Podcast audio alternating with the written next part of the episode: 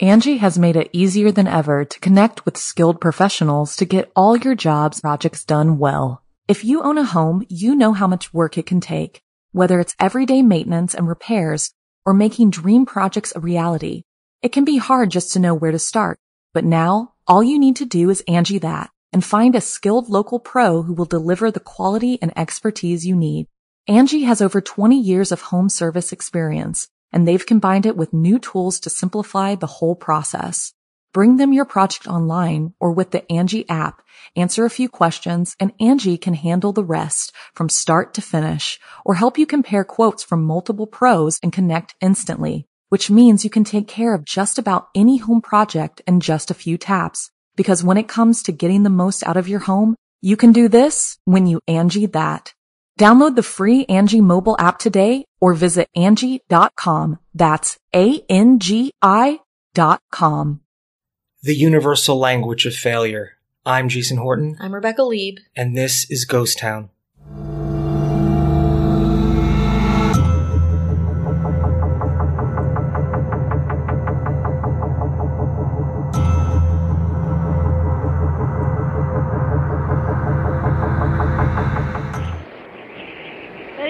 Regis Malome. Same Kielanta Stormo. Se mi ne vidis nu voi. Estes eclipso. Veninium vidis unu.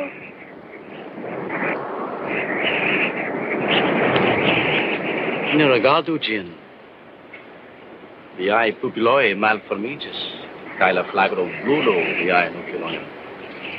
Ciu est signo? De kie vi signitis?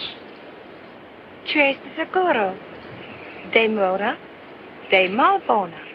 So that was a clip from one of the feature length films that was written and performed entirely in Esperanto, the universal language. Or was it? So I'm going to say it wasn't You're based gonna say it on. wasn't? I'm going to say it um, wasn't. just it being a Friday fail? Yeah, perhaps. There were four feature length movies that were made in Esperanto. So it's like it almost had this running start through some of modern history, but ultimately, you know, we all I guess there wasn't enough languages out there. there's just not enough. They're just not enough. Um, we need one more, and we needed to shoehorn it into all of our consciousness to create some kind of world peace. But that's It's initially it sounds like Italian to me. If you if I Yeah. take a first guess, it sounded like Italian. It does. It sounds somewhat European, but also kind of like, and this might be controversial, but uh, the speaking in tongues kind of a thing. Uh, it, yeah, it's like a, a little like satanic or religious Italian lilt. Not satanic, but like it had that flavor to it, which I also Strange church yeah meets romance language. yeah, ooh, I'd not go to that class in college for sure. Um, but languages are developed over thousands of years. They evolve based on conditioning, human needs, etc., etc. Back in 1887, a Jewish optometrist named Dr. L.L. Zamenhof said, "No, I veto that," and created a language in about six months or so. Zamenhof had very high hopes for his new language. The name of the language itself, Esperanto, is derived from the word hope and is translated as the one who hopes. While the construction of his language is pretty easy compared to most languages, his goal was lofty. Through Esperanto, he wanted to bring humanity together once and for all through the gift of communication. Okay, okay, I'm on board. I'm on board, but you can't just do that. Zamenhof was a Jew who grew up in what was then the Russian Empire. His society was deeply divided along ethnic and religious lines Germanic, Polish, Jewish, Russian. Zamenhof concluded that the diversity of languages is the first of at least the most influential basis for the separation of the human family into groups of enemies.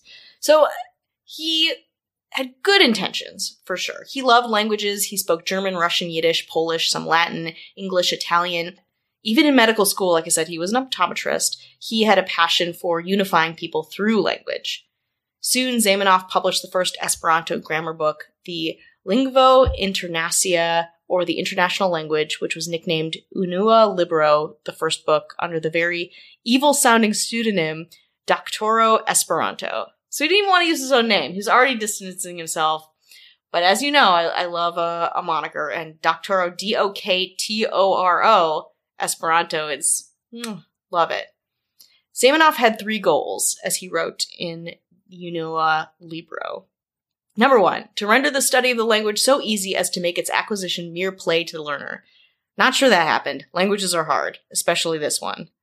Two, enable the learner to make direct use of his knowledge with people of any nationality, whether the language be universally accepted or not. In other words, the language is to be directly a means of international communication. Oh, you mean like languages? Like how they function already? Three, to find some means of overcoming the natural indifference of mankind and disposing them in the quickest manner possible and en masse to learn and use the proposed language as a living one, and not only in the last extremities and with the key at hand. You lost me. I don't know what that means. It devolved into metaphor. Very, very lofty. We'll see how it goes. So for a while it was pretty exciting. Thousands of groups formed throughout Europe, North America, and other parts of the world, groups of Esperantists studying the Unua Libro. In fact, neutral Moresnet, which is a very small principality between Belgium and Germany, almost became the first country to adopt Esperanto as its official language, seeing Esperanto as a way to be neutral between its German and French inhabitants. Okay, okay. But then World War One and Two really took it down a notch. Fortunately, Zamenhof did not live to see the disaster, the Holocaust. He passed away in 1917 at the age of 57. His kids, however, were put to death. His son was also a doctor and was removed from his position and shot. His daughters died in concentration camps. Pretty sad. Neutral Moresnet was invaded by the Germans, and after the war, it was annexed by Belgium and France, ending its independence and social experiment with Esperanto. In the 1920s, there was a short revival to make it the official language of the League of Nations, but the proposal was shot down pretty quickly by France. Soviet Russia also promoted it for a time and said that Stalin actually studied the language. That's kind of interesting. Very open minded of him. yes, he's a real free thinker. But when Hitler came to power, Esperantists were some of the first people who were rounded up and killed. But it did find a life in the concentration camps of World War II. To hide their activities, the inhabitants told the guards that they were teaching Italian since the two languages, as we know, kind of sound similar. That's something. That's something, Esperanto. In Soviet Russia, Stalin had begun persecuting Esperanto speakers as well. In an ironic twist, Zamenhof's peaceful language was used by the United States Army as the fictitious language of a mock opponent during Army training maneuvers. So it has these like strange, different other uses that, again, we didn't really conceive of as, or Zamenhof didn't conceive of either, and, uh, and not unifying ways. Like these are all fractured ways that his language has caused many people to have their lives changed and to suffer. Now, about 2 million people worldwide still speak Esperanto, a far cry from a globally unifying language, but it does culturally live on. William Auld, who received the first nomination for the Nobel Prize in Literature, was for a literary work in Esperanto in 1999, followed by two more in 2004 and 2006. There are, like I said, four feature films written entirely in Esperanto, including Angoroj, The Agonies, Incubus, Gerda Malaperis, Gerda disappeared. That was in 2006 at La Patro, the father, in 2007. And the clip from the beginning is from Incubus. And what I love is that Esperanto may not completely live on here, but it was included in Voyager's golden record sent out to greet extraterrestrials. So that's an exciting thing, and that is definitely a way that, hey, who knows who would get a hold of Esperanto and use it for their own aims. If you want to learn Esperanto, it is on Duolingo and Google Translate. It's interesting that they found uses for it so recently to make whole movies on it, which is an interesting, I mean, marketing wise, at least, Mhm. it's a very interesting. Yeah. Also, the commitment again to making these. It's already so hard to make a movie, but to make it in a language that no one really cares about. Like, how ambitious is that? Uh, and when you're making the movie, so the movie's in Esperanto, but everyone's like, uh, you know, hey, where's lunch? Yeah. or whatever language their native language they're Or- speaking in. Do you think William Shatner got the script for this and he opened it up and he was like, what the fuck is this? And then I'll do it. This remind there's another I don't know it's not like a full language, but it is a form of communication that I was really kind of obsessed with called Polari. You know this I've Polari? never heard of that. It's from Italian. I think that's why I made Italian on the brain, and uh, or it was used in uh, uh, the word the word Polari is Italian, but it was used in England by actors, circus showmen, uh, Hmm. professional wrestlers, merchant sailors, and I'm just reading this uh, off of Wikipedia because I just thought of it just now. So whatever, Yeah. deal with it. And most notably, the gay sub subculture when Ooh. when they were communicating, and you know, it was very criminal. Yeah. And how So I initially found it is Morrissey. It was Morrissey. yeah, yeah.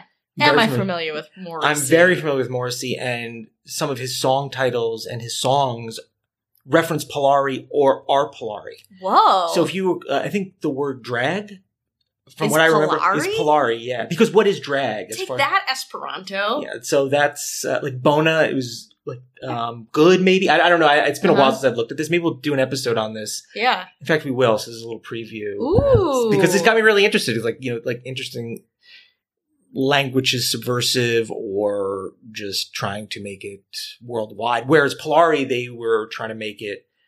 They didn't want everyone knowing about it because they didn't Mhm. want to know about what was going on that was considered criminal or the opposite. expressing. Yes, it was a little bit of the opposite. But uh, yeah, I spent a lot of time looking up what Polari was because like, what is Polari? It's amazing. It's also yeah, it's interesting like a manufactured language. Language is such an organic part of our culture and like develops very slowly over lots of different changes and you know groups and whatever. But when people are like, let's just make it like Klingon. I, I always think about Klingon too, and Sure. like that. There's like that one Klingon tape that like most dudes in their 30s and 40s have. And I'm like that. They just made that language for Star Trek. And I think in what is it not? What is it? It's not Lord of the Rings. The whatever they're oh yeah, whatever they're speaking. What's their language? Middle Middle Earth. Middle Earth, Middle Earth. Middle Earth. Elven, Elven, maybe. Elvish. So it's interesting that, to, and then just slang in general, like words Mm-hmm. that you're like, this never meant anything before, and then it means something. Yeah, or just like it's also like a slutty. The word for like um, oh yeah, t- like thought. Oh Naughty? yeah, yeah, yeah, yeah. Where I was like, because I'm old, and I was like, what does that mean? Is it I mean that hoe over there? Yeah. it's, yeah. it's kind of like, but also like it was. So I didn't make that up. That's just You didn't make that up. No, You did not make that I'm on. TikTok. Well, actually, we're on Oh, TikTok. We are on Tik TikTok, Yeah, Ghost Town Pod. yes, right. It's very fun. Um, but like that was just created not because the word meant anything, but it was just like a word to not seem like the word it was trying to be. Yeah. Or or synonym of. Um, words are fun. Yeah. Words are interesting, and I butcher them a lot. You know, we we invented a word, uh, podcast. We are the first pe- people to have one. I thought you were going to say Patreon. no, I wasn't gonna. Patreon? I wasn't gonna say patreon.com slash ghost town pod. We did not invent Oh. that, but podcast we definitely We are invented. mere servants to the Patreon, but podcast is ours. Don't how dare you take it from us? Hello, and welcome to Nothing Ever Happens in Canada, and I'm Canadian Girl. Do you like adventures, myths, legends, and learning about some of Canada's greatest moments in history? Well, then this is the podcast for you. Join me every two weeks as we travel around Canada, exploring things like mermaids, giants, lost gold mines, and we even stop once in a while to observe historical events and people. Come on over to the channel and join the crew by hitting that subscribe button today. You don't want to miss out on our next adventure.